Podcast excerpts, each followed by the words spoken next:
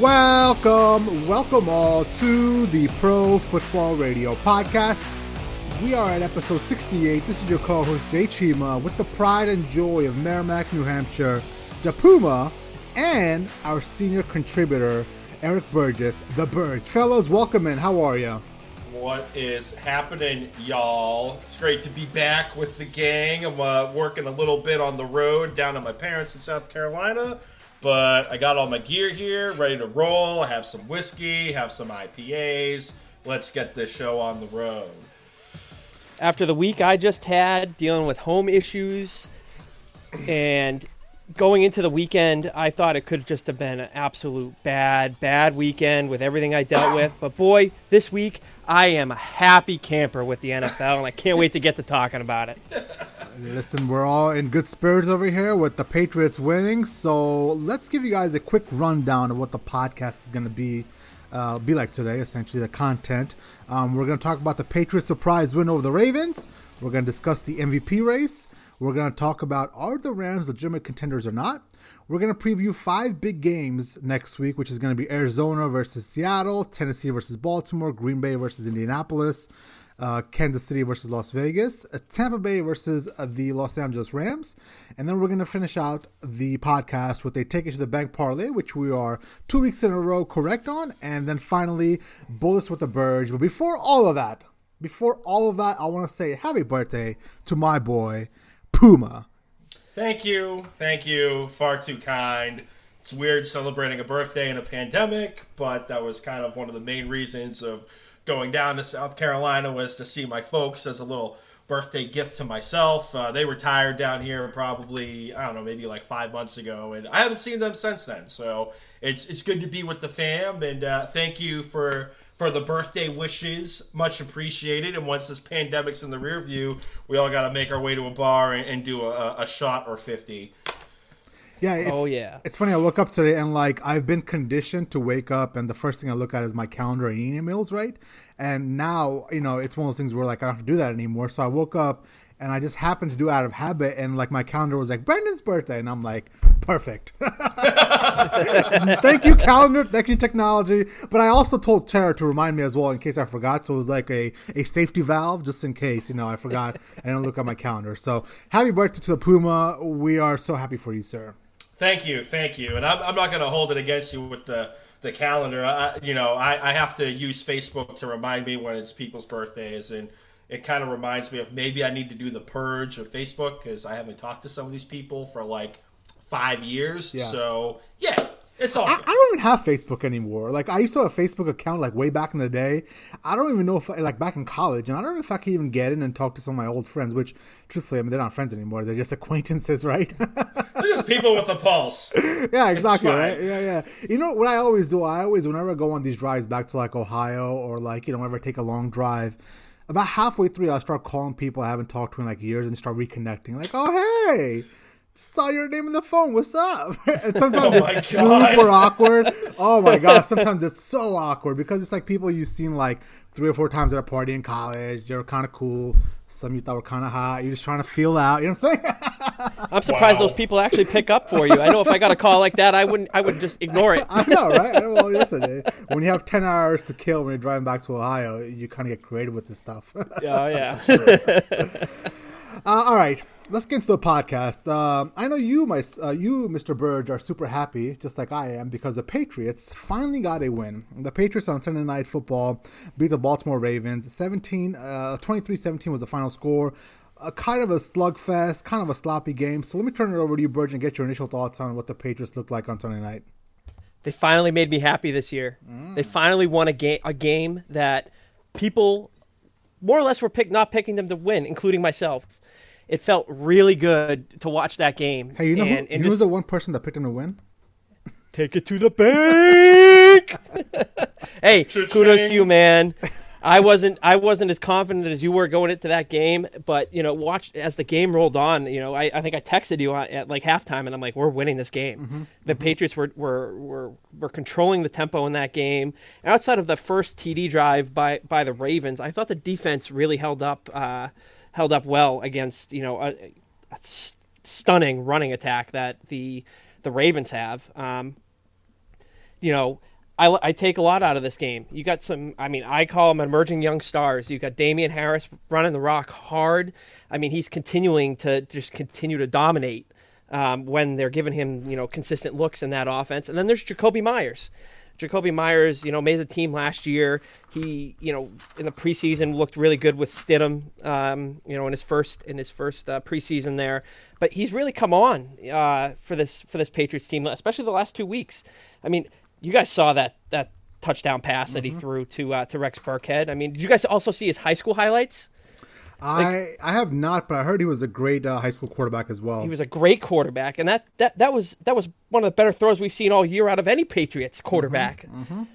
Quarterback playing, so I, you know I, I'm excited to see what they can do going forward. I don't I don't think that uh, you know these two young stars are enough to, to you know significantly move the needle on this team, but it's you know it's something to feel good about you know, going uh, into the last uh, last weeks of this season. And then how about J.C. Jackson?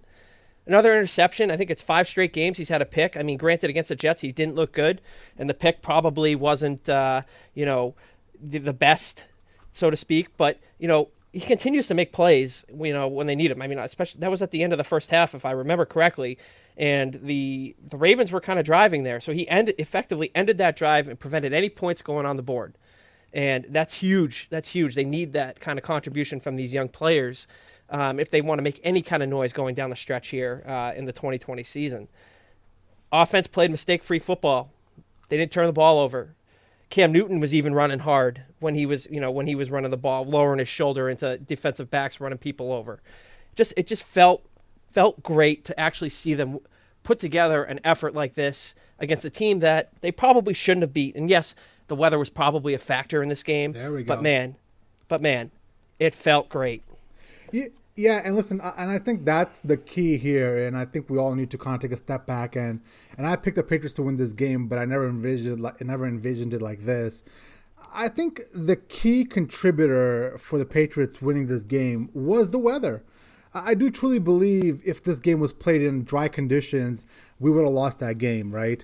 Um, but I think I, am not as excited as most people in New England are over this one because I, ha- I have a fear that this week we might end up losing to the Houston Texans because you know for for as bad as uh, as uh, I think Lamar Jackson. I'm sorry uh, for I don't think I'm not that high on Deshaun Watson as a quarterback. I do think he's gonna have a field day with uh, picking this defensive defensive part. So I'm not I'm not like super high like everybody is. Uh, I, you know after this Patriots win, I just want to see a little bit more.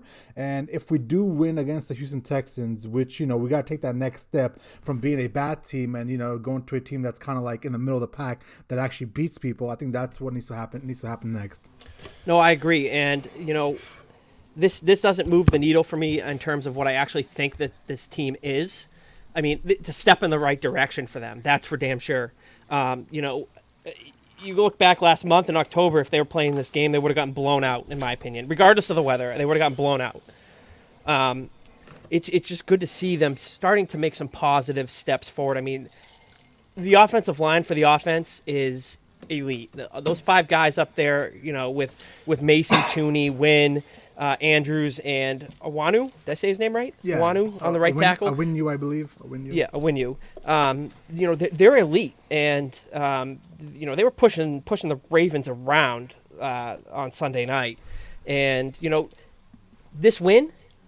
It keeps the playoff hope that you know you and I both have alive you know, there are realistic paths for this team no, no, no. To, I to, think, to make the playoffs. I think it's just you. For me, I don't want us to make the playoffs because it's not going to be pretty. It's not going to be pretty. We're, you saw you saw how, how badly we had to struggle to win the win the last two games. Like we we were losing to the Jets by ten points, and they decided to throw the game away. Like this team getting into the playoffs is not going to do anything of significance. We're going to get our doors blown off by like maybe a I don't know Pittsburgh or somebody really good, and I don't want that. I just want us to get a better draft position. I mean, so I don't really. You wanted the tank. I don't really have a, a dog in this uh, in this fight, but Jay, I remember we were talking offline and uh, on my car ride down to South Carolina, and, and we were finally talking about how uh, the the coaching staff for New England really wasn't using Cam to you know to, to suit his traits. Like they were trying to have him be an on time throwing kind of quarterback, and I think we saw on Sunday what this offense was supposed to be, and uh, and and they were able to establish a power running game. Yeah, listen, I mean, at the end of the day, I think the Patriots played the best offense they possibly needed to play to win this game. Let's say, listen, uh, Burge, if like let's say next week they go down to you know Houston and they start actually throwing the ball some more, and we start seeing some of the pass game, you know, start to develop, then I'd be more excited about the playoffs. But this team right now and how they're winning, like it's just barely getting by. It's like, all right, well, let's just not turn the ball over, let's play some decent defense, and let's just hope that they'll you know end up making some mistakes. And eventually, you're gonna have to need to throw the ball in the NFL, mm-hmm. and I think that's what's gonna cause us some issues down the road. And you know I, am of the mindset that I want this team to compete every Sunday, and I want to have a chance to win every Sunday. I'm not one that wants to, to you know, lose games for a better draft position or, or what have you. I want them to go out there. I want them to compete, and if that means they're going to get blown out in the first week of the playoffs, so be it. It gives me an extra Sunday that I get to watch the Patriots play football. And you know that's what makes me that, that that's what I want to get up for, and I, I don't want to I don't want to get to a point with this team where they're completely out of it and then you kind of lose interest in watching them. Like I want to be, you know, intense into these games like I was the last two weeks watching them watching them go. Chantel took videos of me walking around, pacing around my living room for this for this game, and I want that feeling to continue as long as possible. I want the feeling to continue. I want it to continue. I can't. You can't. You, got, you can't argue against that. Yeah, Brendan. What's your thoughts on the Patriots getting to the playoffs and maybe seeing if they can make some noise? I mean, it's 2020 in the playoffs. Like, I, I, feel like all bets could be off at this point. I, I think really it's just going to come down to if they're able to keep establishing the, the, the power running game and, and use Cam to to you know what best suits his game. He's not going to be one of those guys that's going to have to throw on time uh, in precision routes. And I, I think they're just going to have to, to pound the rock and run the ball 30 times. And you know we, we saw Damien Harris really take over the uh, the running back one job, and I don't think he's ever going to give that back to anybody. Um, odds in the playoffs, maybe they squeak by the first round, but I don't really see them going any further than that. Okay, I agree with you. Uh, Burge, what's your thoughts on this upcoming game? Give us a quick preview of who you think is gonna win the uh, the Patriots and uh, Houston Texans game. Well, I think the uh, I think the Patriots are favored. I think two and a half points right now. Yeah, that's um, what I saw too.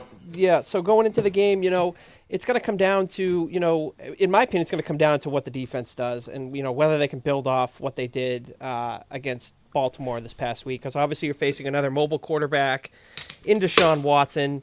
Um, I you know if Gilmore Gilmore may play, I mean I'd like to see him get back on the field. I know I know he's been he's been dinged up, and I know there's some opinions whether or not you know he's actually dinged up or not. But he's probably not.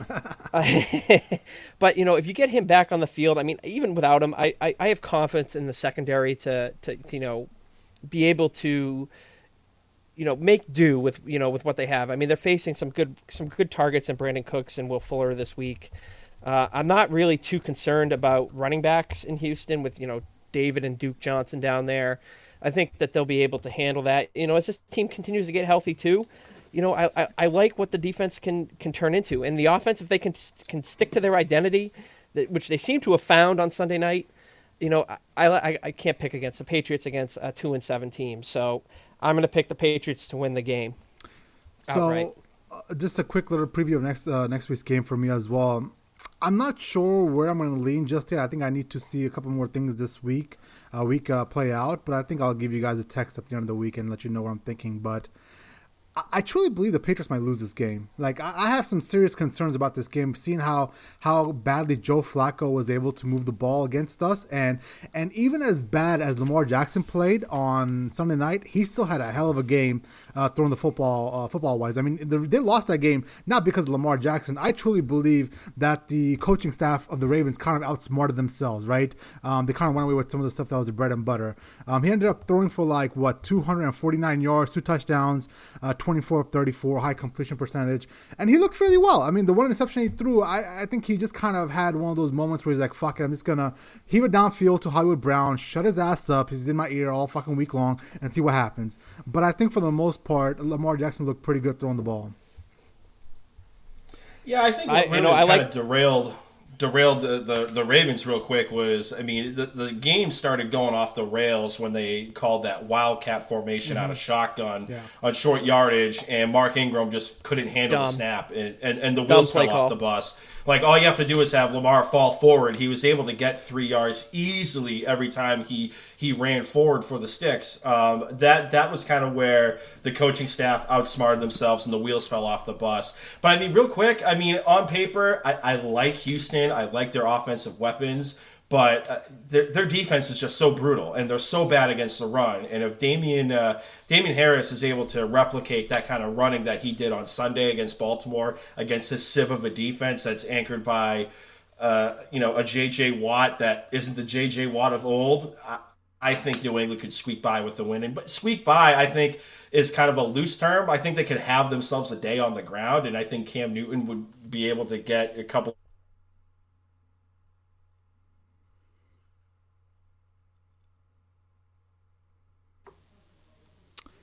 Yeah, I mean, listen, uh, that makes sense. Uh, I, I think the the path to the playoffs for the Patriots is very simple. You know, you essentially need to beat the teams you got that you're better than, right? Obviously, you got beat Houston. Um, you've got. Uh, I think you. I think they can beat the Arizona Cardinals. I think they'll yep. probably end up losing to the Los Angeles Rams, and then I think they're probably going to lose one of those games, either the Dolphins game or the Bills game. Um, and I think you're going to be looking at somewhere in the nine and seven, eight and eight um, kind of uh, kind of mold. So. So we'll see what happens. Um, there's a long, a long season still to go. Uh, Burge, you want to get in any last comments on the Patriots before we move off? Last thing I'm going to say in going into this Texans game this week um, is going to be whether or not the Patriots coaching staff gets in their way uh, with with the running backs. I mean, every time Damien Harris has been counted on to, to carry the rock 15, 20 times in a game, he's made the most of every carry that he's had. And if they decide to go away from that, whether or not Sony Michel gets healthy, or if they decide to continue to run, uh, you know, either stick James White again back there to run the ball, or Rex Burkhead, who has been effective when he's in there, but he's not been as effective as Damien Harris. I think that they could get in their way there if they decide not to give Damien Harris a rock. Like they just need they just need to do it. And there were some times, you know, you know, you know, I think in the Jets game when they had Cam Newton run the ball, when it's like give it to da- actually it wasn't the Jets game, it was the Bills game when he fumbled the ball. Why are you not just giving it to Damien Harris? The guy has been running over everybody all day give it to him. And I could see the coaching staff getting in the way with that. And that's the only thing that I could think that could be their downfall against the Texans on yeah. Sunday. Well, I, I, think the I think you might see it as getting in the way. I, I think I see it as they're gonna need to try to develop something on offense besides the run game, besides Damien Harris. Um, they're gonna try in, in this uh, Houston Texans game to see if maybe they can get Cam into some sort of groove uh, or maybe see if some sort of screens work. I think they're going to try to develop it, which obviously in our eyes looks like they're going away from the running game. But I think it's a necessary evil that needs to happen for them to be set up for a potential playoff run if they get down there. No, I agree with you there. And, you know, all I want to say is if, if they're going to be hit, dropping back and giving a standard handoff, mm-hmm. whether it's an outside zone or, you know, a dive up the middle. Give it to Harris. If they're going to work the screens in, they're going to work, you know, you know, uh, you know, the, the RPOs in, that's fine. But if they're going to line up a standard handoff, I want Damien Harris back there to take it. That's all. Yeah. All right, Puma, you ready to discuss some MVP um, candidates? Oh yes, let's roll. All right. Well, who do you uh, who do you think right now is the, the front runner for the MVP? Uh, I think you could make a, a, really good case for Kyler Murray to be at worst second place in the uh, the MVP clubhouse right now. I mean, throughout the majority of the season, the, all the talk was really uh, between uh, Patrick Mahomes and uh, and and Russell Wilson. And you know, looking over the last couple of weeks, Russell Wilson has really fallen off, and his stock has taken a mm-hmm. huge dive. I mean, looking through the weeks one through five, he only had three turnovers. All of them were interceptions, 19 touchdowns. Uh, all of them were through the air. He didn't have any on the ground. 73% completion percentage, 123 passer rating, and a QBR of almost 82. But since the Arizona Cardinals game, where the turnovers just started to pile up, He has 10 total turnovers, seven of them were interceptions, nine touchdowns, one rushing, uh, one of them was on the ground, 66 completion percentage, 91 passer rating, but that was kind of boosted by uh, an anomaly 128 rating against the 49ers. But QBR is 47.2. I mean, everybody going into this year was the you know on the bandwagon of let Russ cook. Like we gotta let Russ cook. Well, we're now seeing what happens when Russell Wilson is pressing because his defense is just atrocious and he needs to have A plus games every time. And he hasn't had that the last couple of weeks. Whereas if you look at Kyler Murray, his stock has been on the rise. He's been kind of building on each performance every week. And we saw a memorable play called the, you know, everyone's calling it the Hail Murray against uh, the Buffalo Bills with DeAndre Hopkins in the end zone. But I mean, Prior to week seven, he's had 10 total touchdowns. Six of them were on the ground, 65 completion percentage, 92 uh, per, uh, passer rating, uh, 70.6 QBR. But he's been doing a lot of damage on the ground 370 rushing yards uh, weeks one through seven, averaging about 75 rushes. Uh, rushing yards per game, but since that uh, Seahawks game, he's only had three turnovers, seven touch, seven touchdowns passing, four on the ground, 73% completion percentage, 115 passer rating, 72 QBR. His team is in the playoff hunt. They've been the playoff darlings in the offseason, and he's really staking a claim as to making a you know a run in the MVP. And I think if they are able, them being the Arizona Cardinals, are able to handle their business this Thursday and march to a division title in the NFC West, which is we can all agree, I think the hardest division in football. I think you're going to have a hard time not ha- you know putting him as the the front runner for the MVP category at this point. Yes, no, I agree with you, man. I, I think uh, if I um, if I had to if I had to pick right now who the MVP would be, I think I'm gonna lean towards Patrick Mahomes. Um, the guy obviously didn't play last week, so we didn't have his latest stats to go off of. But I do believe he's been playing out of his mind. He's accounted for like 20 some touchdowns and like one interception. But I think a close second, it's probably going to be Kyler Murray right now, man. I, I, think what he's doing, man, like it's just absolutely phenomenal, man. I mean, even coming to the league, nobody thought he's going to be able to have this kind of success. So it's kind of nice to see him kind of proving people wrong. And I do think this upcoming uh, Thursday, you know, that game between the Arizona Cardinals and Seattle Seahawks might go a long way for his case. He'll have a national audience. Um, you know, he'll be able to make his case. So uh, I think there's a lot of good things happening for for Kyler Murray, but I think third on that list is going to be Tom Brady, right? Um, I know you guys probably are rolling your eyes right now, but my boy Brady came out slinging against the Panthers the other night, had like five touchdowns, um, and I think for the year his 26 touchdowns he's accounted for, and seven interceptions with that one really bad game he had three and 99 overall rating. So. Uh, listen, it's a it's a close race right now, man. Uh, I'll still give Patrick Mahomes the uh, the edge right now, but but Kyler's definitely coming as well. No, I'm I'm with you guys both on uh, about Kyler Murray. You know, I mean, can we just can we just talk about how awesome that play was against uh, against Buffalo? I mean, I hate the Buffalo Bills, and I was so crushed when Stefon Diggs caught that touchdown, and then just watching that Murray throw and catch by D Hop. Oh my God, I jumped up and down, screaming in my house, woke my kid up. I went nuts. no, but but seriously though, I mean, would the Arizona Cardinals be where they are without Kyler Murray, uh, you know, behind center there? I don't, they, I don't think they were. They have some talent at wide receiver, but okay. I, I, you know, he, he's just shown me a lot this year, and you know, I, I agree with your assessment. He's probably second in the race right now. You you can't discount Patrick Mahomes. I mean, guy, the guy's a baller. You know, he's easily probably the best quarterback in the league. Um, you know, if you're going to pick your team to start with somebody that right now you're picking him, that's no doubt in anybody's mind. But let's not let's not sleep on Aaron Rodgers here either. I was going to uh, say, like, I, I, I would have Rodgers third, and I then would Brady. Too. I would too, and you know, I'm not I'm not ready to write off Russell Wilson yet. Um, you know, I mean, obviously he's played bad the past couple weeks. Um, you know, that pick he threw in the end zone this this past Sunday, you know, when he had a 30 yards of open field in front of him, you know, maybe the Russ of old with a you know a decent defense takes off with that, doesn't try to get the home run, but you know, I'm not ready to write him off, and you know, I, he, Mahomes probably the front runner right now. Murray Murray Rodgers are in the you know the second tier. Murray Rodgers, Wilson second tier. I put Brady behind all all four of them. You know, uh, call me a hater. Yeah, well, listen, obviously you're the biggest. I mean, I don't think it's hating. But... I think really, I, I think it's going to come down to memorable moments, right? And and you have, I mean, Mahomes is he's on a loaded roster, and that's that's no shade against Pat. You know, Patrick. I don't want his mom in my mentions, you know, busting rank on his name. But I mean, Patrick's with Andy Reid. They're defending Super Bowl champions. I mean, he's really going to have to do something above and beyond what he's done the last two years mm-hmm. in order to, to to plant that flag as getting the MVP this season. Like that's why I think Lamar Jackson was able to win last year was he had the more eye popping plays and the more dazzle and the more this that and the other thing.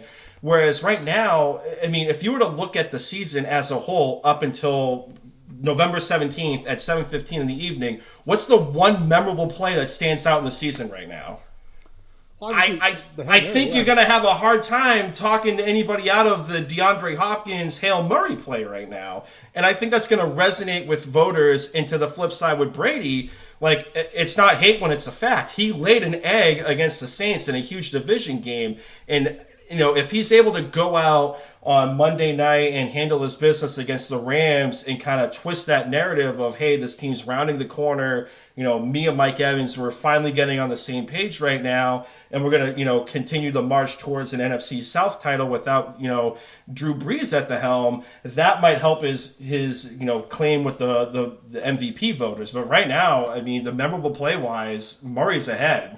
Listen, all I could think about was Deshaun Watson, Deshaun Watson watching the D Hop catch, right, and probably just standing for hours looking out into a gray, like rainy, soaked day.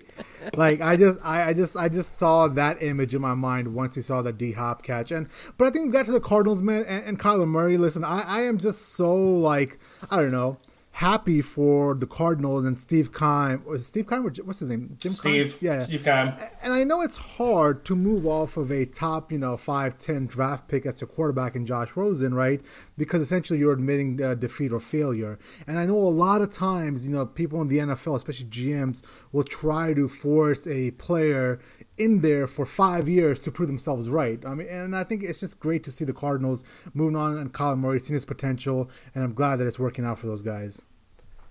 No, I'm I, I agree with you, and just go, going back to the whole MVP discussion, I think it becomes more of a popularity contest for the quarterback position now. Obviously, every year it's a quarterback that wins it, and I think that might have something to do with the marketing uh, for the NFL to try to market their players. But you know, I, I try to objectively look at it to to say who does more to help their team uh, succeed. It, you know, without that player, would this team be as good as they are? You know, and obviously you have Patrick Mahomes with that loaded roster there, and you have Kyler Murray in Arizona, who again has pretty good weapons. You know, I mean, the only big name he has there is is DeAndre Hopkins. I mean, you can make a case for you know a 36 year old Larry Fitzgerald and you know a Kenyan Drake, you know, et cetera, et cetera. But what it comes down to is I want to, I want I want the MVP award to be focused on a player that really is above and beyond for their team to where their team would be in the basement if they did not have this player. You get what I'm saying? Yeah, I mean, if that's the case, then I, I think you're going to have to beat off um, Dalvin Cook and Alvin Kamara yeah. at that point.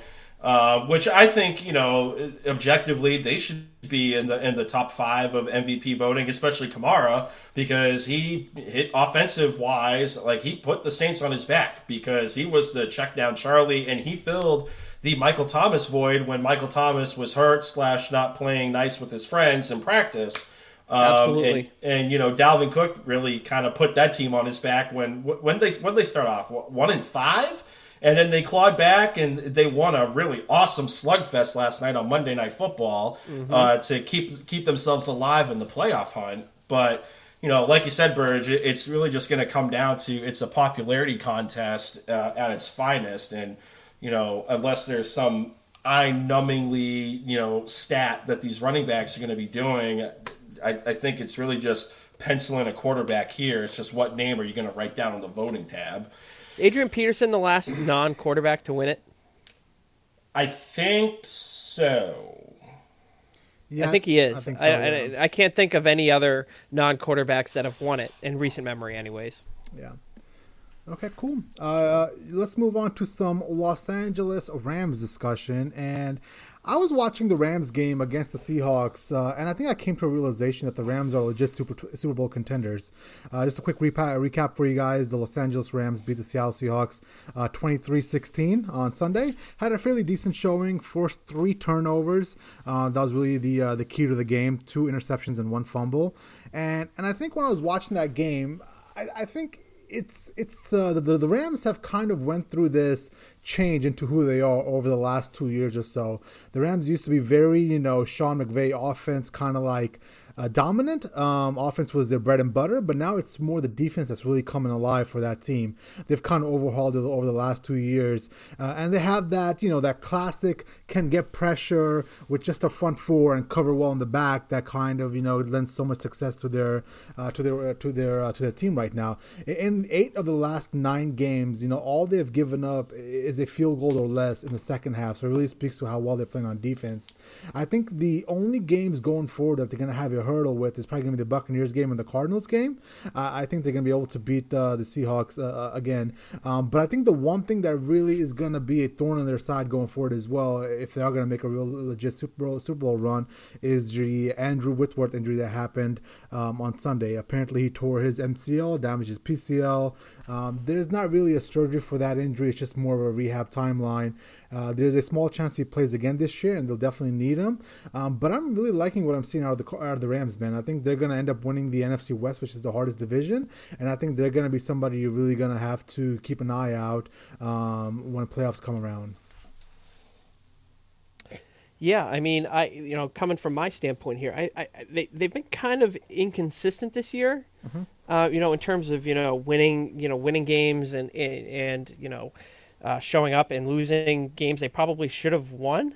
Um, you know, I'm not ready to write off the two Cardinals games as wins for these for these Rams. I, I, I do think they are a legit threat to that division and that these games could go either way. Um, obviously, I think they're going to beat my Patriots, you know, in a couple of weeks here on Thursday night. Um, but anyways, um, is that a Thursday night game?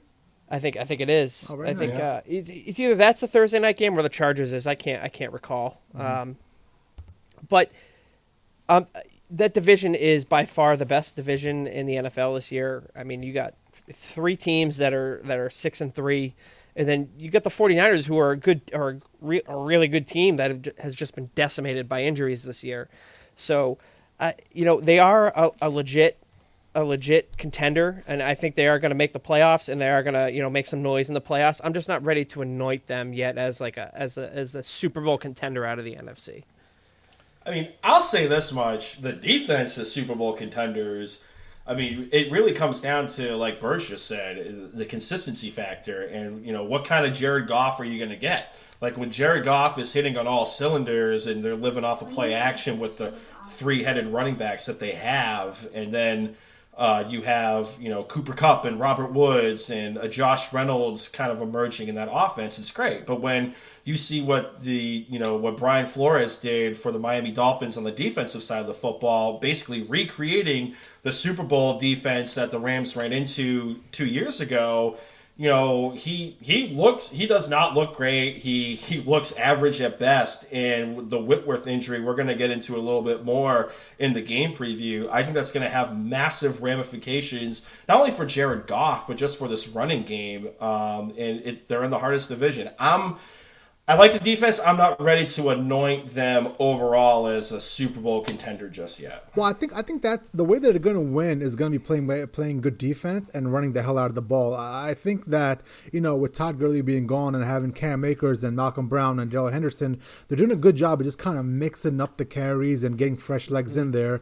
And, and the way this team is going to win is going to be essentially play really good defense, run the hell out of the ball, and hopefully Jared Goff here and there can make some big time throws uh, to get you into position to score or maybe even score. And I, and I think Jared Goff does have that. I mean, the guy, uh, you know, at one point did leave a, lead a very hot um, offense to the Super Bowl, and obviously they lost against the Patriots. But I do think deep down in Jared Goff, there is that ability to come up with those few plays here and there. Yeah, I, I agree with that. And, you know, it's it's hit or miss with him. He can find it, great that'll be huge for that Rams team going forward. And you know, I I, I kind of have faith in Sean McVay to kind of figure it out. If if things don't don't go his way. You know, Goff isn't is you know isn't playing you know top tier like he you know, like McVay knows he can. Um, I you know I have faith that that McVay can kind of scheme his way through a game to, to you know win enough to get you know to, to, to have that potential to get that deep into the playoffs. Uh, I'm not ready to write write them off, but I'm not ready to anoint them at the same time. That's that's kind of where I stand. Okay, all right. Um, well, we're going to talk about the Rams later on in the show uh, as they take on the Buccaneers on Monday Night Football. But let's let's move on to some uh, game previews. Um, we have quite a bit of amazing games to talk about this week. The first one being the six and three Arizona Cardinals versus the six and three Seattle Seahawks, which could be a pivotal game in the NFC West. Puma, who do you like in this game? Uh, so we're gonna hit the cha-ching real quick. Oh, this is going oh. to be oh. my take it to the bank bet. I was kind of on the fence with a couple other teams, but Arizona Cardinals plus three and a half points. Give me the, the, three and a half as a, a, take it to the bank leg on the parlay. But I mean, real quick, I, I'm not going to beat a dead horse with Kyler Murray. He's playing phenomenal right now. Uh, no shade against the rushing ability for Lamar Jackson, but uh, eye test wise, Kyler Murray looks like he has the quickest feet of any rushing quarterback in the NFL right now. And I think he's going to be able to keep plays alive against a stout rushing defense for the Seattle Seahawks. That's the one aspect of the defensive side of the football that the Seahawks team is good at is stopping the run. He's going to have to do a little bit more through the air, but I think you're going to get a little bit more involvement from uh, Christian Kirk and Andy Isabella because this Seahawks defense is absolutely brutal. They're 32nd overall in total defense right now, and, and they can't stop a runny nose. Uh, the Arizona Cardinals defense, they're going to have to really figure out a way to limit Tyler Lockett or, you know, at least bend but don't break because their previous matchup a couple of weeks ago, they really contained DK Metcalf. Patrick Peterson was on him the whole game, limited DK to two receptions for 23 yards. But we all know, especially in the fantasy football aspect of things, that Tyler Lockett went nuclear 15 receptions, 200 yards, and three touchdowns. Uh, Kirkpatrick was on him most of the game. They're going to have to figure out a way to take the security blanket away from Russell Wilson in that aspect of things. And the, the Seahawks side, I mean, Russ is Russ, but he's been pressing lately. He hasn't looked that great. They're not going to, more than likely, they're not going to be uh, having a sorry, they're not going to have Chris Carson services. I think he's going to miss this week with a foot injury. They might be able to get Carlos Hyde back and Alex Collins. You know, dancing Alex Collins from his Baltimore Ravens days. Uh, he looked pretty serviceable in the backfield, but it's really this defensive side of the football that's got me worried. Uh, the oh, the total, the over under is 58. Uh, give me the over in this game. I don't really like either secondary, but I have Arizona winning outright. What stuff? What kind of score are you looking at? You thinking maybe uh, like a high? I score? mean, high scoring. I mean, if you look at the last matchup, they combined, especially including overtime, yeah, like 70 points. Right? Yeah. yeah. yeah. So. Uh, I think that I know 58 is a high number, uh, mm-hmm. but I like the over in this game. I think it's going to be 30, 30 something each side. All right. Uh, Burge, who you got win this game? I like Arizona to keep it going, uh, building off that momentum of that last second win against Buffalo this past week. Uh, Seattle is clearly reeling, um, you know, licking their wounds after the last two weeks. Um, the offense hasn't looked the same. The defense has looked exactly the same, atrocious. Um, let know, Russ cook. Let let Russ cook. Let you know. I, am not cooked. as down on what. Russ what? is cooked. yeah, yeah, right. I I'm not as down on the Arizona secondary as as you came off there a little bit, Puma. I, you know, I love me some Budda Baker and I love me some Patrick Peterson back there. Don't sleep on Byron Murphy, you know, the corner there as well.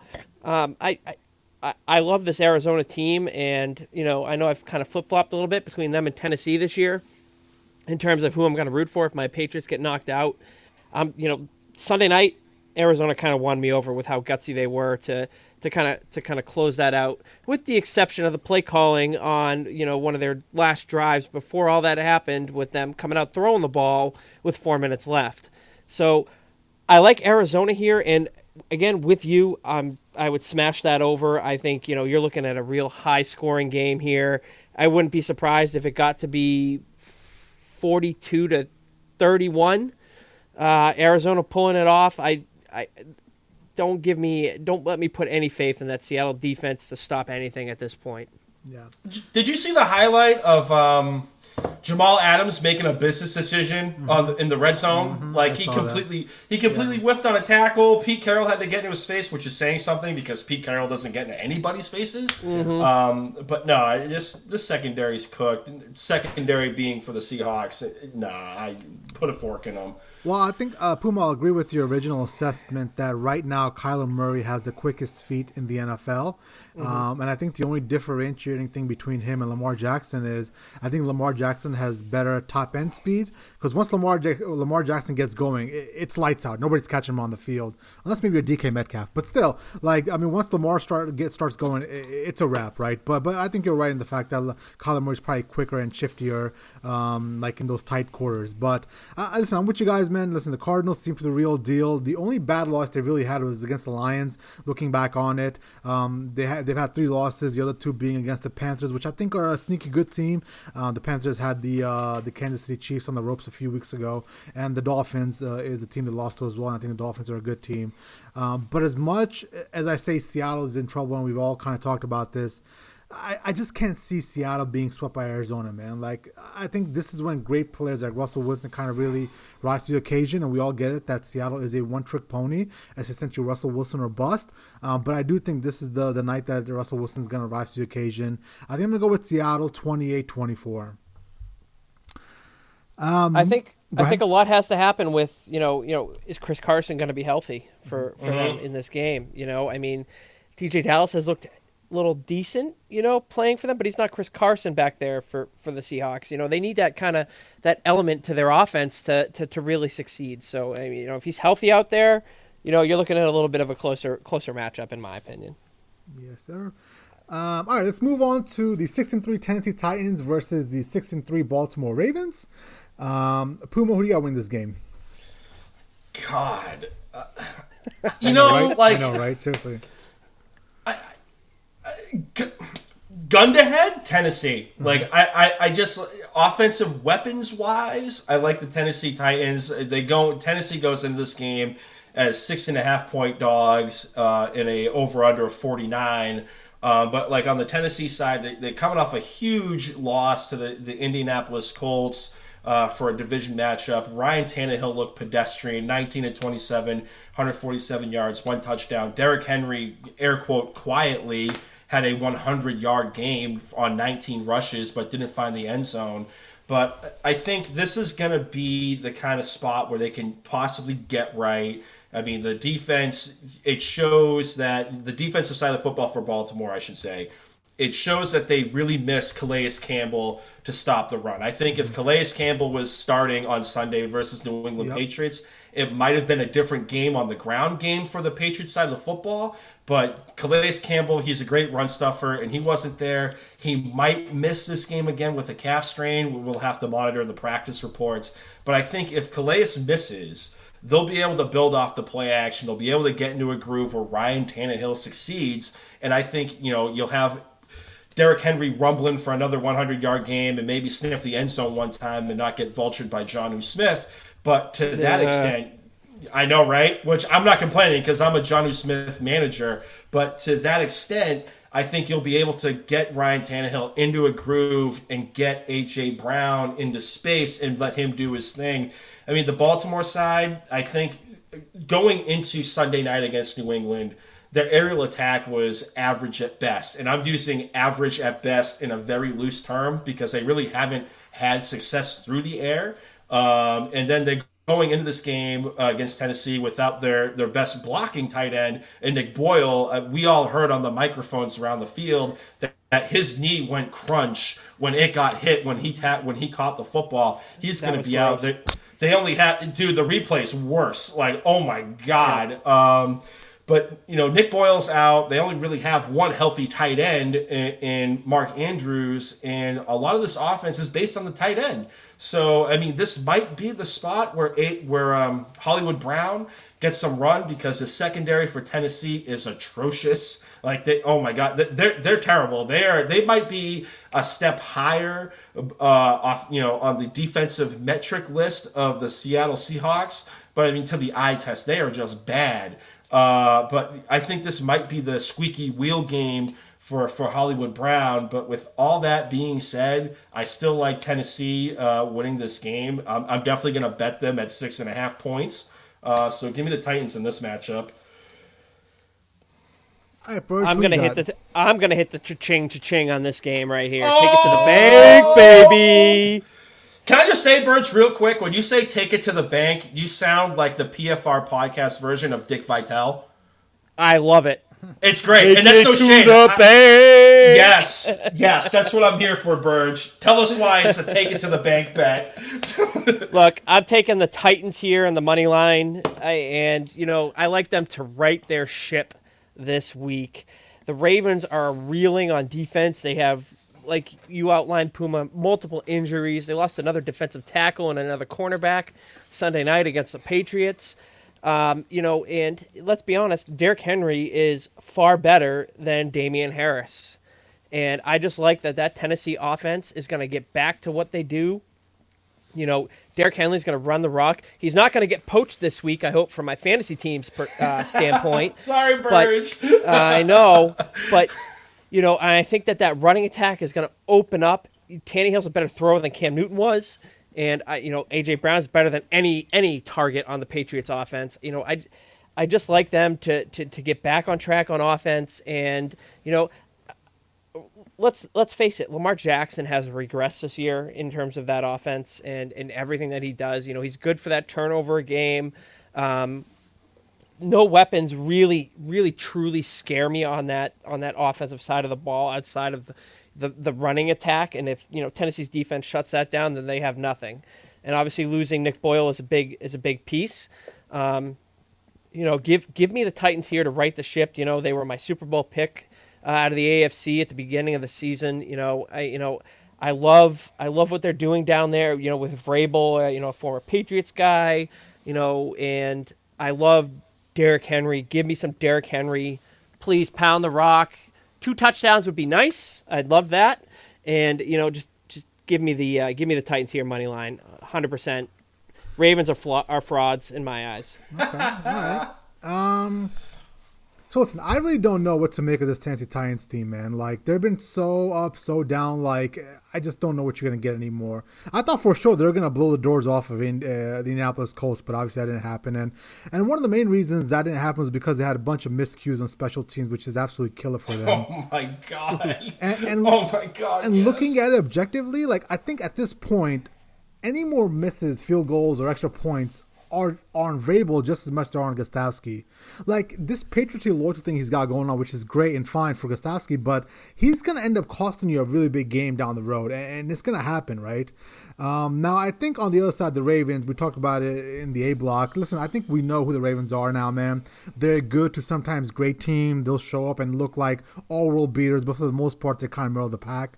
Uh, I think the stat that's the most troubling is, including playoffs, you know, they are 0 6 whenever they're tra- trailing by 10 points. So if the Tennessee Titans get up big on them, like, you know, 10 points or 14 points in the first quarter or in the first half, it's basically a wrap, right? But I think this is a crucial game for both teams because they're both 6 and 3, deadlock, and there's like six other teams that deadlocked at 6 and 3 as well. So this is going to be a critical game for the playoff seeding, especially for Baltimore because Baltimore is looking up at a, what, 7 and 0, what, 9 and 0 Steelers team now? So they're like, mm-hmm. what, three games behind? four Browns won. behind?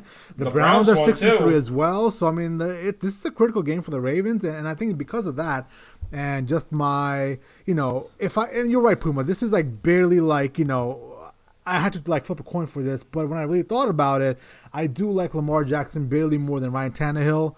Uh, I think Ryan Tannehill is, you know, is I think he's even worse than Lamar Jackson, truthfully. So give me, give me Lamar Jackson and the Ravens 32-20. Wow. Real quick, not not to get bogged down in the Ravens, but like, do you guys think like quick hit on this one is a lot of the issue for the Ravens? Do you guys think it's the offensive like Greg Roman like kind of going out there trying to prove that Russell Wilson, not Russell Wilson, Lamar Jackson is more than just a running quarterback? Like, do you guys think that's part of the problem, or or is Lamar really taking that step back this season compared to the year prior?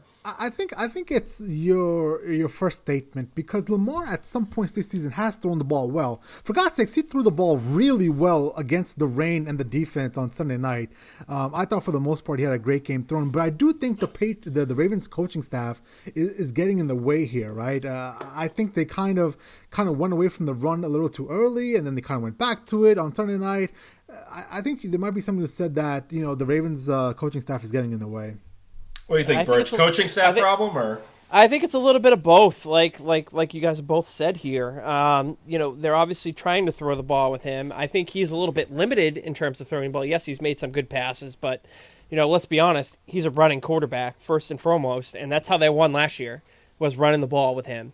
Um, at the same time, with with with in terms of the coaching staff with this team, you look at the fourth down play that they ran out against the Patriots in the rain Sunday night. You mm-hmm. put Mark Ingram back there to, to take a snap. Like you got, you're not putting your team in position to succeed, and I think that's I think that's a big deal. Mm-hmm. Yeah.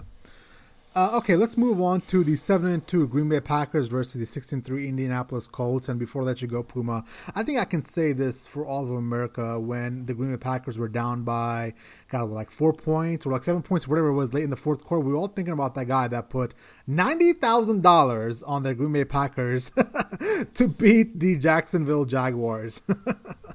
yep. I mean, they, they, they were cardiac kids. Mm-hmm. Uh, they, I mean, this was one of the you know play down to the competition games of the year. Uh, I think the the um, the the Dallas Cowboys Steelers game was is still ahead in the clubhouse of of why uh, you don't play down the competition. Um, but no, Green Bay they, they barely got out of Lambeau alive in, in that game versus Jacksonville. J- Jake Luton he looked decent at times. Yeah. Like he looked okay mm-hmm. in that offense. Uh, James Robinson, uh, one of the the darlings in both fantasy and real life football this year, undrafted. Uh, undrafted rookie, uh, and, and, really took the reins in this running back corps, rushed for 100 yards. Um, with all that being said, I like Indianapolis in this game. Indy is going mm-hmm. into this matchup right now as two and a half point favorites. The over under is 51. Um, with with all that being said, Indianapolis on the defensive side of the football, they are a top top five unit in the NFL. I think they're second overall in total defense, uh, second uh, to, uh, second in rush defense, and I think fifth in the passing defense kind of uh, metrics as of right now. Uh, the defense is stout. Nyheim Hines, I think the Indianapolis Colts really found uh, their lead running back uh, in that matchup versus the Tennessee Titans uh, on Thursday night. He absolutely smashed uh, for 12 rushes for 70 yards and a touchdown, five receptions, 45 yards, and one touchdown through the air.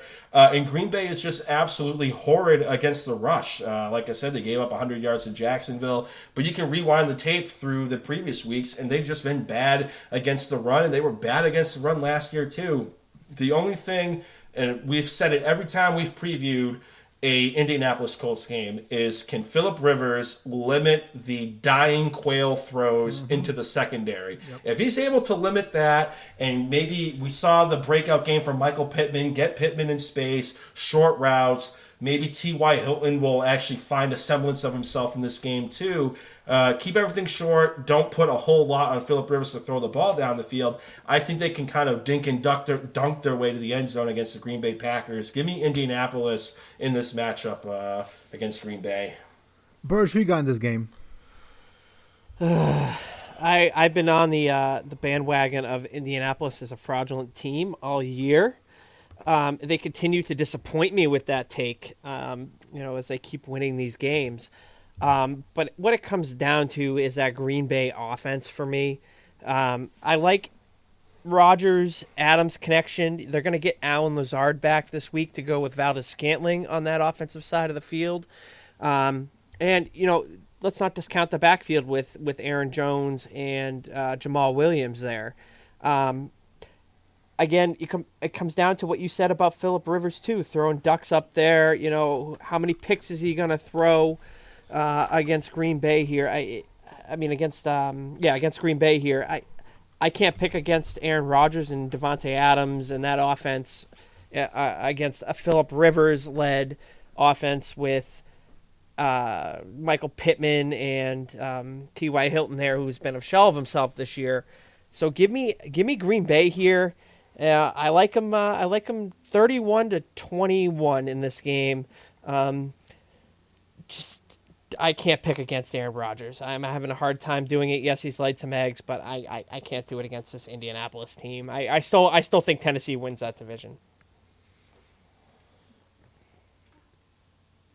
All right, Jay, you're the deciding factor. Who who you got? Did we lose Jay?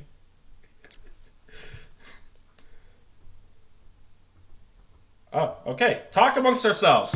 So, for those of you that a uh, little peel behind the curtain, we're all recording through. Uh, I just got back. Sorry, I had to through, through, I had through to, clean feed. I had to and, drain uh, the dragon. and the uh, the host of the podcast needed to take a potty break, um, and we we didn't realize. So there was a a good round of dead air. That's all right. So, we can edit that out. Listen, when you gotta drain the dragon, you gotta drain the dragon, bro. You know, you know what? Yeah. I think I think you actually need to leave this part in because it's like the comic aspect of the podcast. Okay. Right. So, so you're the deciding factor. We're split down the middle right now. Who do you got in this game? So listen, I think I'm going to lean Indianapolis 31-24. And listen, I, I, think the Packers, man, I think the one thing we can say this year about any NFL team is there really is no dominant good NFL team, right? Like I know the the Steelers are 9 and 0, but there's a couple of games where they could have lost as well. So just like that, the Green Bay Packers are 7 and 2 sure. They got a great record on on paper, but I, I do think they're a little bit on the fraudulent side as well. I think the good thing out of Sunday Sunday's game against the Jaguars was Aaron Rodgers got some more balance on offense. I mean, he it was just wasn't a Davante Adams train show. It was along the lines of Marquis Vaz Vaz Quells? Valdez. Valdez Scantling. That's what it is. I just call. I just have notes here. MVS, but I was like, you know what? I'm gonna try to say his name right. It's a Scrabble game. You didn't know we do Scrabble on the podcast. but I think I think I think Indianapolis is going to be my dark horse team out of the AFC that people need to watch out for. Just like I think the Rams are emerging, I think the Colts are going to start emerging here late as well. Uh, they're coming on strong, man, and, and I think watching that Tennessee game, uh, especially a 34-17 beatdown they had, like they're just a far more balanced team than Tennessee is, right? Um, and, mm-hmm. and a quick little stat out there, I'll throw at you guys. Did you guys know the Colts have won the last last 20 of 24 games versus uh, Tennessee. Like they've absolutely like hosed the Titans. So, which I is did not know that. I didn't know it was that number. I just remember the Reggie Wayne, Pat McAfee troll job at the NFL draft in Nashville two years ago. Find that on YouTube. You're welcome. yeah, they've absolutely just you know dominated the Titans then, and I think Nyheim nah- Nyheim Hines is filling in very nicely for Marlon Mack. I mean, he ended up with 115 yards and two touchdowns last week, and, and if somehow Jonathan Taylor can provide just a little bit more in what has been a really disappointing start to his career, I really like Indianapolis starting uh, to catch some steam here.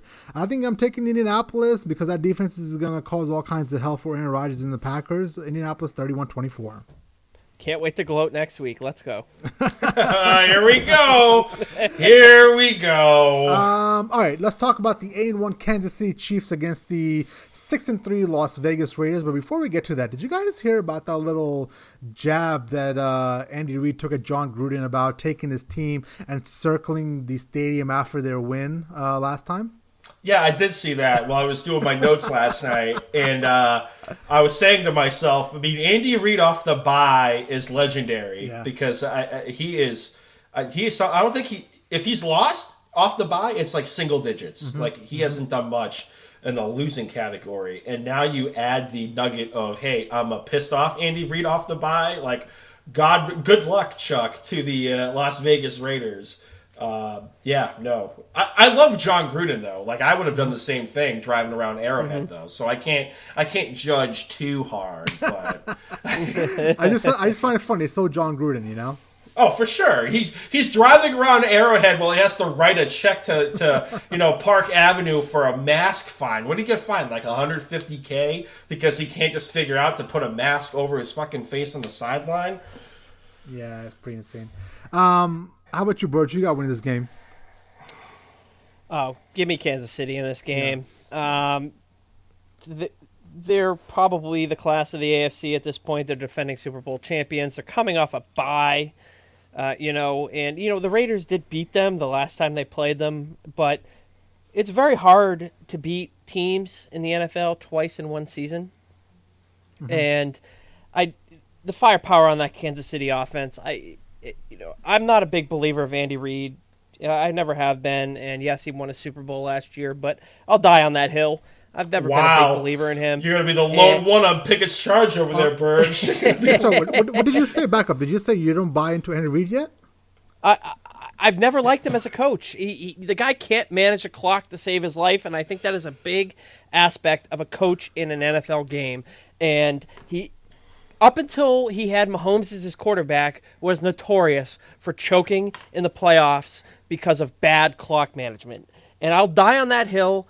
You know, come at me all you want. I'll die on that hill about Andy Reid. I'll die on the hill. Yeah, but I mean, like he like put it this way: if Belichick didn't have Brady, he would also be in that same situation as well. He'd be losing you, games. You're probably right, but I'm also as, just as critical of Bill Belichick right now as I am of Andy Reid, and obviously you, I'm biased. So What's that? like, I don't know. You make out with Belcher quite a bit. Wow. I'm kidding. I'm kidding. Go ahead. Go ahead. Oh, wow.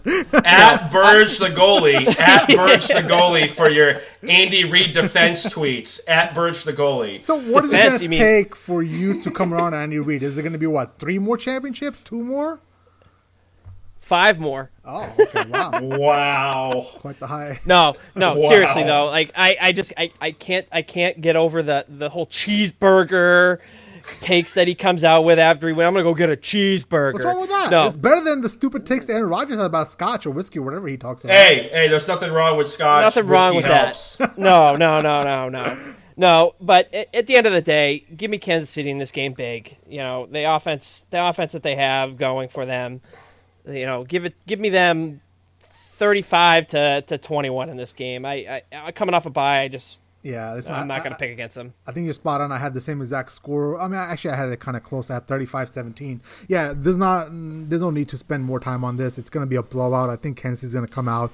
They're going to really try to impose their will. I don't think Derek Carr is going to be able to go, you know, point for point again with uh with Patrick Mahomes. So it's, it's going to be a bloodbath on Sunday night. So let's move on to the. Whoa, whoa, hang on, hang on, hang on, real quick. I got, I, am with you. I got Kansas City winning. Mm-hmm. I'm not in the camp of it's going to be a bloodbath. Okay, I actually right. like Vegas to cover the six and a half points only because we saw that they were able to come out of the gates hot on the road in Arrowhead, going over the top with with Henry Ruggs, and this was the one you know one of the a couple of games this season where Derek Carr looked like a person that was you know hijacking Derek Carr, and the real Derek Carr was in somebody's trunk in the garage in the parking lot.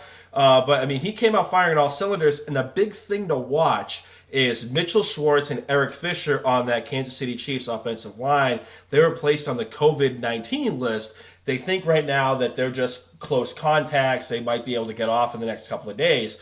But the head uh, doctor for the NFL has come out and said that a lot of those close contact people are now coming back and turning positive. So they, there is a possibility they may miss this game. And if that's the case, I think Maxx Crosby for the Vegas Raiders would be able to have a day against Patrick Mahomes in the uh, in the pocket and wreaking havoc. And another thing too, and call it just tinfoil hat ish, but let's look at the Vegas factor. You're to have Vegas at home, the Kansas City Chiefs, maybe Travis Kelce's feeling a little party boy ish on the strip, you know, wants to spend a night out, comes back, is a little hungover, misses a couple of routes, causes a couple of key key turnovers. I like Vegas covering the six and a half points this week. Are Final thought. Even allowed to be on the strip right now? Uh, yeah, it's Vegas. I think they're true. one of the last bastions. they they opened up. Uh, you can go back. I think they opened up bars uh, the week that the the Raiders had their first home game. So like the bars have been open since then, and it's it's kind of you know business as usual down there in the desert. So who knows? Maybe a couple players. Maybe Tyreek Hill wants to blow off a couple of, you know, a little bit of steam, have a couple shots, a little table dancing. You know what I'm saying? Sin City, baby. Sin City in a pandemic. Why not? Wow. Yeah, I guess you're right. It is Las Vegas after all. My final thought is, is I want CEH to get in the end zone. That's all I care about. We'll get into oh, that God. a little bit later. Oh God. Okay.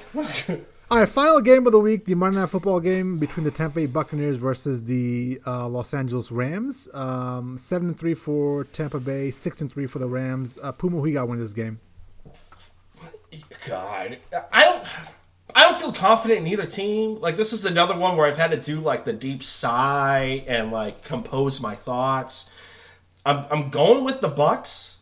I don't feel that confident in the Buccaneers in this game after what we saw in prime time a couple of weeks ago against the Saints, and especially because Ali Marpet on that offensive line, he may miss this game with a concussion again. Uh, so that offensive line is going to be in flux against an Aaron Donald, uh, you know, anchored defensive unit.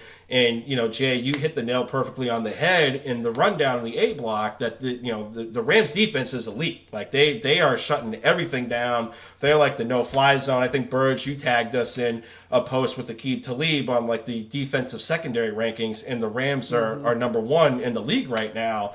I, I think they'll be able to contain you know Mike Evans, who. F- hasn't had that solid relationship with Brady yet. We saw a couple of times in the end zone where he looked a bit frustrated. Brady looked a little bit frustrated at times, and the, the lack of connection. They I believe they finally were able to connect for a touchdown against the the Carolina Panthers on Sunday, but it hasn't been an easy going for these two guys through ten weeks of the NFL season right now. Um, like I said, I just I don't really feel that confident in Jared Goff as a quarterback right now, especially with Andrew Whitworth being out on the offensive line. I just think that that's going to be a, a, big blow and, and, keep the game close. You know, maybe Jason Pierre-Paul is able to wreak havoc in the backfield uh, for the, the Tampa Bay Buccaneers. I like the Buccaneers in this game. They're three and a half point favorites. The over under is 47 and a half points. I kind of like the over in this game too, but give me the Bucks at three and a half. Nice, nice. How about you, Pruitt Burge? Uh, I, I echo your sentiment about the uh, the Rams defense there, Puma. Uh, you know, Brady in the last you know last years of his time in New England, and you know even now down in in Tampa Bay, you know you pressure him, you're gonna you're gonna you're gonna make some noise on that defensive side of the ball. Uh, you know, I like the Rams secondary with Ramsey back there. You know, it's shutting down Mike Evans. You know, Antonio Brown. You know, he hasn't shown me really a whole heck of a lot yet. I mean, he had a couple of nice catches against Carolina uh, last week, but I'm not as high on the Carolina Panthers as uh, as you guys were earlier on. Um, give me give me the Rams in this game. I like it. I like it to be close. Um, what did you say the over under was again, Puma? Uh, 47 and a half. I see. I still like the over in that game. I, right. I, I like this. I like this to be like a 31 to 24 finish for the Rams and I I just I, I think that the Rams defense is going to cause a heck of a lot of havoc for that for that Brady led offense. They're still going to score, but I, I think the the Rams defense is going to do enough to, to, to, to win the game for the uh, for the Los Angeles Rams there. Now, America, two weeks in a row. Hopefully, you guys are paying attention to the take it to the bank parlays because we are two and zero oh right now. And if you yep. would have taken our advice and taken out a second mortgage last week and put it on essentially our parlay, you'd be a very rich person right now. And I think I'm gonna go ahead and ask you to take that same money and put it on this game as well because I do believe the Rams are gonna win this game, and that's uh, saying a lot coming wow. from a, uh, a, Brady Brady lover over here. But listen, excuse me while I lay down on the, my bedroom floor listen, at I, my parents' I, house I, having a heart attack. I am an esteemed, you know, professional podcaster. Okay, Jay, can I just say when you said I am esteemed professional podcaster in our group chat to figure out what the best bets are this week. I was in line getting a COVID test in South Carolina, and my car was reading everything off. And the lady shoving the stick up my nose was like, what did your truck just say? And I'm like, my colleague, my colleague Jay, my brother is. Uh, we we have a football podcast, and he's actually going against uh, his boy Brady, the goat, uh, for for the one week. So I, I don't I really know like how I feel about I that. I call it like I see it. Okay. Kiss of death right here. there goes that parlay. I, I, am excited about the Buccaneers. You said that last week. hey, hey, it's about time the Pats finally hit. You're one for four. Listen, I was excited about the Buccaneers bouncing back and hanging 46 on the Panthers. And and, and listen, I've already said I think the Panthers are, are an up and coming decent team. They're not just no pushover, right? Uh, they were just like three points away from being the Kansas City Chiefs uh, two weeks ago. And I think in that game, Teddy Bridgewater outplayed Patrick Mahomes at a better QBR. And the Buccaneers went into Carolina, hung up 46 points, but I think it could have been much worse, man. They left like 21 points uh, uh, off the board, right? They had three bad red zone drives that kind of stalled out with some, you know, miscommunication, some bad play calling, a couple bad throws by Brady. That could have been like a 65 ish kind of game, um, and, and, they really came uh, with full force. But I do think this week, especially with how much we've talked about the Rams in the A block, and I'm not going to recash all that, but I do think they're going to be able to get pressure on Brady, and obviously, you know, which I don't buy into the whole notion that you put pressure on Brady, you know, he he he he sucks dick. I mean, that's like any quarterback that isn't mobile, like whether it's Peyton Manning or you know any quarterback that can't move, Big Ben. You put pressure on them, that's what happens in the NFL. But that's besides the point. But I do think that they're gonna erase the, the Rams are gonna erase Mike Evans. Jalen Ramsey is gonna be on him, and I think that's gonna be kind of like you know taking him out of the game. It's gonna come down to Brady relying on Godwin, Gronk, and AB. Well, if he's on the team on Monday, we'll see if that it's, it's something that he can make it to Monday. But he is gonna have to look for Godwin, Gronk, and AB, and we'll see if if he can get some connection with those guys. And I think the one thing about the Buccaneers that I'm also concerned about is the defense. They've taken a, st- a few steps back the last couple of weeks. They're not at that elite level, elite level they were about four weeks ago ago. Uh, the secondary just guesses way too much, man. They kind of get exposed. So, with that being said, take it to the bank. I'm taking the Rams to win 28 21 against the Buccaneers in Monday Night Football. Wow. Thoughts on that? Let that marinate. Wow. Let that sink in. Like I said, yeah, I agree with you. Attack. I agree with you. Uh, okay, let's move on to the segments Sweeping the Nation, Take It to the Bank Parlay, and Bullets with Bird. Let's start with the parlay. Puma, what you got? All right, so the recap, real quick, of to take it to the bank parlay, we have Jay money line for the Los Angeles Rams, cha-ching. Burge Tennessee money line, cha-ching, and then me, I'm going with the points. I'm taking the Arizona Cardinals plus three and a half. They're getting three and a half points. I listen, it is juiced a little bit. So you're, you're, going to have to pony up the cash if you're taking the the Cardinals plus three and a half. But I I think in this huge division matchup, we saw what they did a couple of weeks ago against the Seahawks. I think they cover that three and a half. Uh, real quick to wrap up my betting segment, uh, some of my own individual best bets that I'm going to be betting this weekend. I like the Miami Dolphins as three and a half point favorites uh, this week. I am blanking on who they are playing. Just bear any guy, any y'all know off the top of their head who they are playing because I'm a fucking space cadet and forgot to write it down. Uh, the Dolphins are playing. Aren't you Broncos, a Dolphins fan? The Broncos. I, I am, I am, but uh, I'm also uh, a Scotch on the rocks and an IPA in. So bear with me on my birthday, Broncos. Burge. Uh, Broncos. Broncos. Three and a half point favorites. Drew Lock is dinged up. He is characterized as week to week with a shoulder rib injury, I believe. Uh, I like the Dolphins as three and a half point favorites. I also like the over under in this Cardinals game. Like I said earlier, it's a 57 58 total, depending on what book you get it at. Last meeting, they combined for 71 points. Now, a little teaser bit. Uh, I'm going to give you two teaser bets. The underdog teaser that I'm going to do, uh, it's a standard six point teaser. I'm going to tease the Green Bay Packers up to nine point uh, underdogs. I'm going to tease the Arizona Cardinals up to nine and a half. So I'm getting those guys through the key numbers of three and seven into the nine range.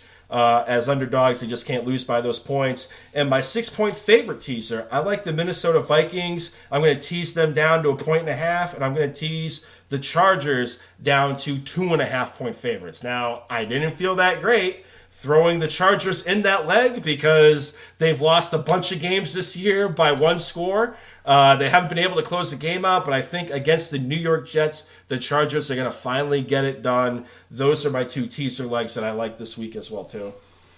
Wonderful, wonderful. And then the final segment of the day, a little bit of bullets action with the Burge. What's your fancy bullet, sir? Look, I need I need a second to vent about my my dynasty football team here. The floor is your man.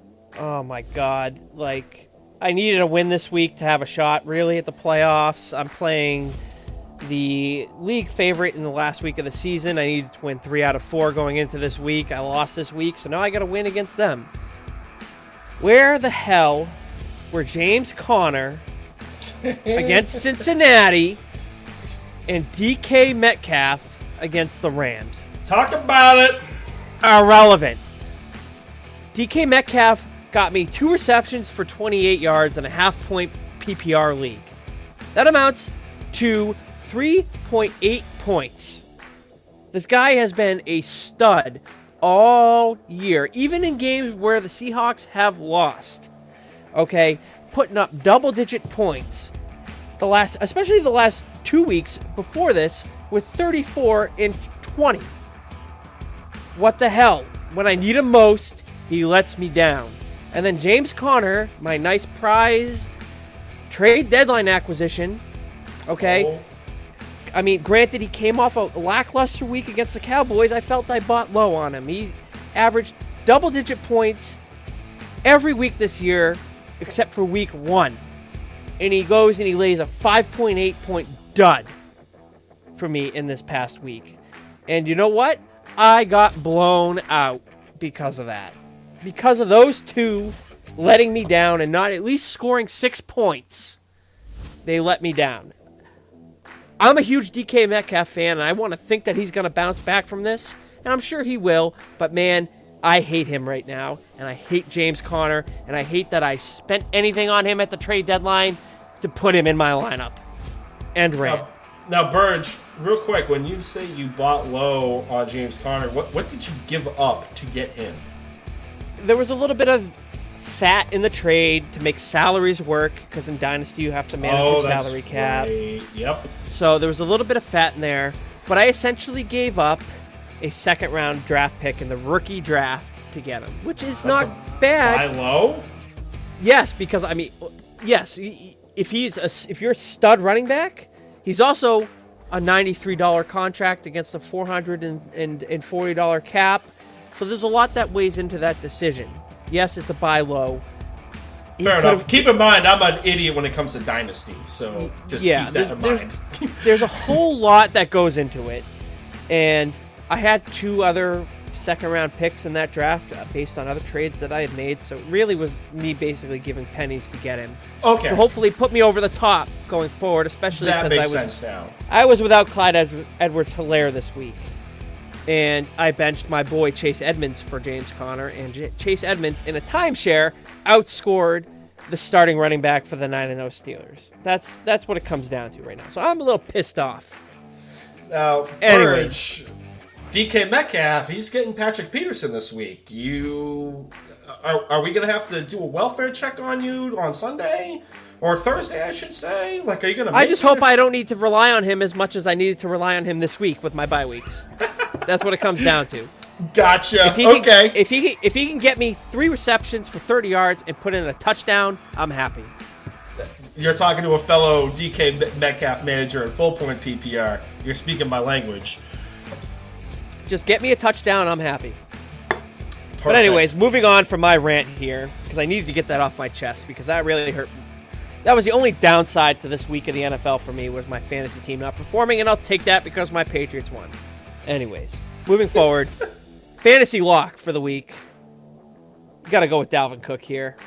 Playing against a Dallas defense that's reeling. Guy gets the rock 30 times a game. He still put up 96 yards against a stout Bears defense this past week. Give me Dalvin Cook here. I got him on one of my teams. He's got to be good for 15 to 20 points for you guys this week get getting in the end zone at least once, if not twice, involved in the passing game. Give me him. Also, another low key lock that I'm going to go with here, and I call it low key because it could go either way based on on, on how this offense works. Christian Kirk against uh-huh. a terrible Seattle Seahawks defense. Obviously, he was not really involved this past week against uh, against the Bills. Better secondary um, there in Buffalo. But give me Christian Kirk here to get in the end zone against the Seattle Seahawks and to put up a decent day. Um, he's he's he's had some uh, some good good good weeks with Kyler Murray, put getting into the end zone. So give me give me Christian Kirk here as a low key lock for the week, just based on the matchup. Now, one last thing before we get to your lineup questions here, um, Jay and Puma. Top waiver wire ad of the week. I wonder if you guys might be able to guess where I'm going to go with this one. Top waiver wire, huh? Uh, Based on an go- injury that occurred this week. Well, that's uh, that's really narrowing it down since so many injuries happened last week. injury It's that offensive side of the ball. Oh, oh thank Running you back? for that. that's the only thing. Nah, quarterback, baby. Is it Jameis Winston? It is Jameis Winston, baby. Jameis Oh. Jameis. Oh, crab legs himself. hey, eat Dude. a W. Dude, they need a W. He's got all the weapons there in, in New Orleans to come in and succeed. The only thing that scares me a little bit with, with this with this top waiver wire ad is how much Taysom Hill is going to be involved in the backfield down there in New Orleans. He could be in there. He could they could let him throw the ball more than they, they have been with Drew Brees at the helm. But Jameis Winston, it seems like Drew Brees' in, injury is significant, and he's going to miss multiple weeks going forward. Um, so Jameis Winston last year in Tampa Bay balled out, you know, with Mike Evans. Granted, he threw over 30 interceptions, but you know that's only minus two points in the fantasy world. So It's fine. He got LASIK surgery. He can see now. yeah, well, maybe he he, he rejuvenates his career down there in New Orleans now with this uh, with this uh, opportunity, and I like him. You know, as a solid. If you need a quarterback, a bye week filler, you got an injury, or you just have that kind of that middle of the road quarterback, you want to jet for some upside. Jameis Winston is my guy. Lineup questions. Let's go. All right, question one. You ready for this?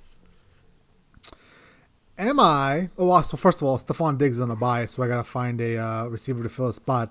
I got Kenny Golladay on the bench, which I've not been high on lately. So, do I go out and put a waiver claim in for T. Higgins or Hollywood Brown? Oh, give me T Higgins there. T. And to be honest over, with you, over Golladay as well, because God has been Golladay. Golladay may not even play. He's mm-hmm. been injured. questionable, yeah. You know, mm-hmm. yeah, he's been injured a lot in the last the last few weeks. Give me T Higgins. He seems to have something there with with, with, With- Joe yeah. Burrow, mm-hmm. and you know, absolutely over Hollywood Brown. I'm not trusting Lamar Jackson to to figure out how to pass the ball. So. Yeah, T. Higgins there, and then kind of kind of play it by ear as as to how the injury plays out as Sunday approaches. Um, but you know, T. Higgins is you know, I'd consider starting him if I had him on my team now. Uh, the other one being, uh, do I start uh, Aaron Rodgers against the Indianapolis defense, or do I start Jared Goff against the Tampa Bay Buccaneers defense? Aaron Rodgers, right? uh, you have to go Aaron Rodgers there. You can't put your faith in Jared Goff. Yeah, but that You know, Jared Goff- good though, man. Regardless, it's Aaron Rodgers. If you have him on your team without a better option like a Russell Wilson or a Kyler Murray or Jo- I'll even go as far as to say Josh Allen at this point. But if you have him on your team, you got to start him. I, I would never bench Aaron Rodgers for Jared Goff, regardless of the matchup. You, you gotta you gotta count on Aaron Rodgers that he's gonna he's gonna throw at least two touchdowns, 250 yards. You know, you got a high floor with Aaron Rodgers. Jared Goff, you're shooting for the ceiling on that, and you got to hope he's gonna have have himself a day. All right, so I just put my uh, waiver in for T Higgins, and I'm uh, dropping uh, Mr. Edmonds. Thank you so much for that advice as well. Hey, it worked out for a couple weeks. Yay! You know hey, what? don't don't don't- bash me for that one. I'm gonna I'm gonna back Burge real quick. I, I I still think Chase Edmonds is the better running back in in that Arizona backfield. I just I I don't know why they're trying to go into a two headed monster with with Kenyon Drake. He had a costly fumble. He had a couple of costly penalties. Uh, but for, for the, the duration of the season, to the eye test, Chase Edmonds has looked like the better running back in the league. Uh, not the league, but at least on that team. Uh, so I, I think Chase Edmonds should get a little bit more run than what he gets right now. if I'm not mistaken, I think both Edmonds and Drake are up for contracts at the end of this season. And Drake is definitely going to try to command a, a payday down there. And it wouldn't surprise me if next year, I don't know if your league is keeper or not, or redraft or what have you, but I could see Chase Edmonds being the lead back down there in Arizona next year. I think so too. I, I definitely know Kenyon Drake got hit with the transition tag this year, and in the off season he was talking about how he's going to win people fantasy leagues. Well, you, you haven't done shit, homeboy. Um, Bur- uh, Jay, you have any more fantasy questions? I'm or- done. It's all you. All right. Well, Burge, real quick, I, I like the Jameis Winston top waiver wire ad. Uh, I, I put in a claim for Michael Pittman, but if I was quarterback needy, I would have gone with him. Mm-hmm. I think with Winston under center, I think you're going to see a little bit more of an uptick in production with um, with uh, Emmanuel Sanders, just because he is a, mm-hmm. a down the field burner. So I, I definitely like that call. Um, fantasy wise, dude, I, I had a rough week last week. I'm All right, like you, every, every, move I made was the wrong one. I benched T. Higgins for Giovani Bernard. I, I benched, um, I, I, you know, I benched DJ Moore. The one time I benched DJ Moore, he goes off. I, I, think I benched him for for Chase Edmonds, which I mean, whatever. It, it is what it is. I needed a little bit more help at, at running back, but um, where do you, quarterback wise, I have Deshaun Watson, but I also have Tua Tagovailoa on my bench.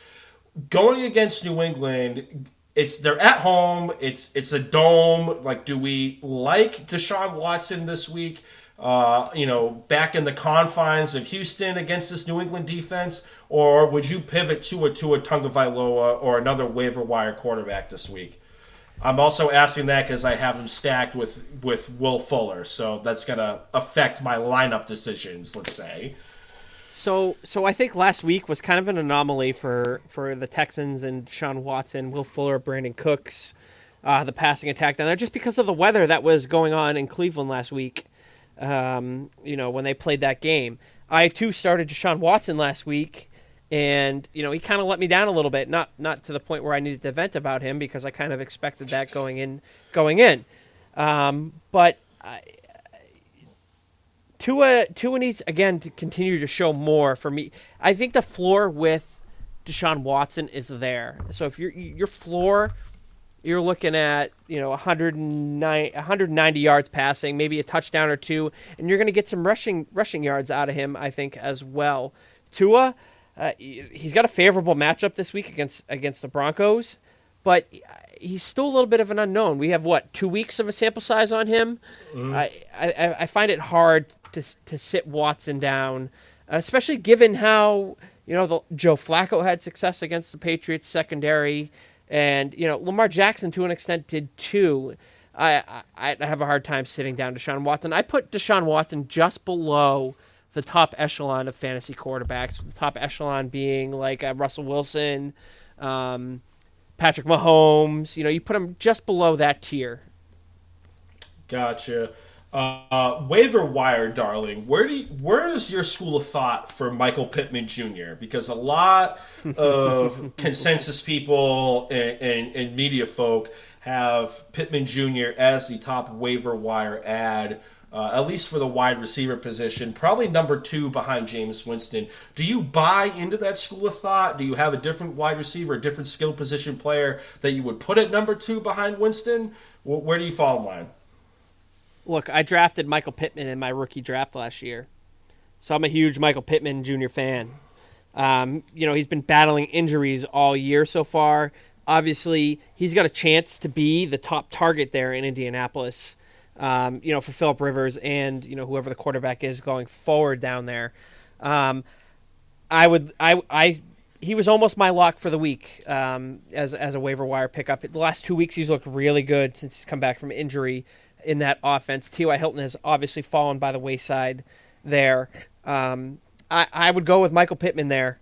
You know, I, I, I gotta have a hard time not bringing him up from my uh, my practice squad in my dynasty league uh, to try to win me some games.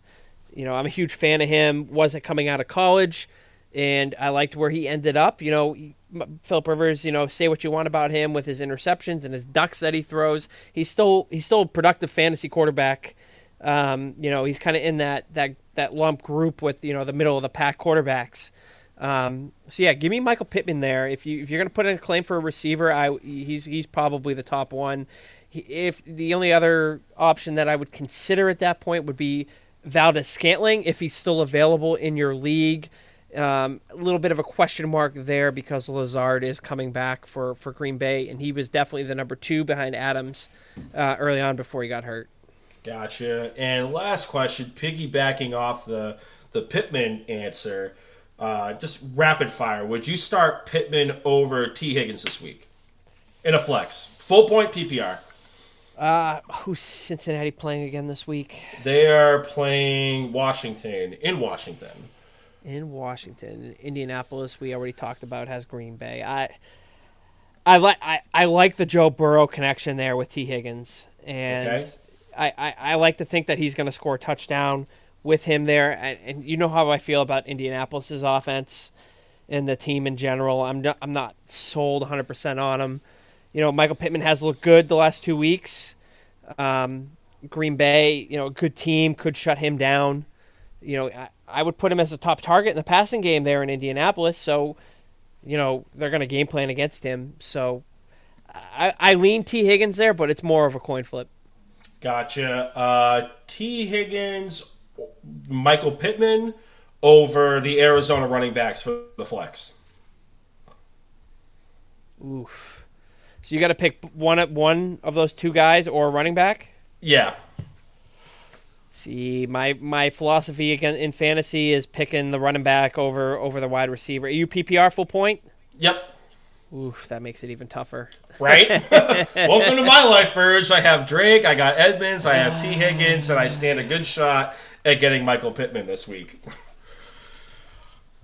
probably lean T. Higgins there in that spot just because of the timeshare in Arizona with the running backs. And to be honest with you, in the running backs, if you're full point PPR, Chase Edmonds catches more balls than Kenyon Drake does.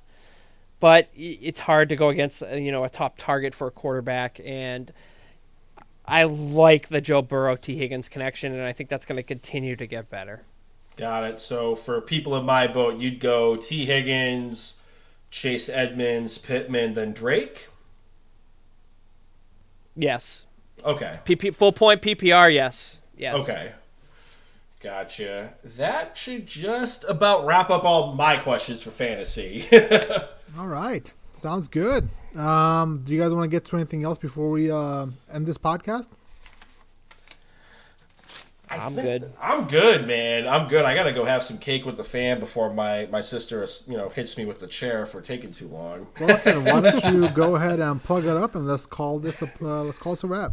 All right, cool. So this episode of the pod, along with previous ones, can be found uh, on Spotify, SoundCloud, Google Play, Google Podcast, Stitcher, YouTube under Pro Football Radio Podcast social media Facebook, Instagram, Pro Football Radio Podcast, Twitter at PFR Podcast. I'm on the Twitter machine, Brando underscore Puma. Jay Chima's at Jay Chima. Our senior contributor, Eric Burgess, is on the Twitter machine at Burge the goalie. Be sure to get after his ass for the hill that he is dying on with Andy Reid at Burge the goalie. Tell him that the cheeseburger takes are fine. You know, leave Andy alone. Like that's where I'm sitting at right now. So get after his ass. Twitter at Burge the goalie.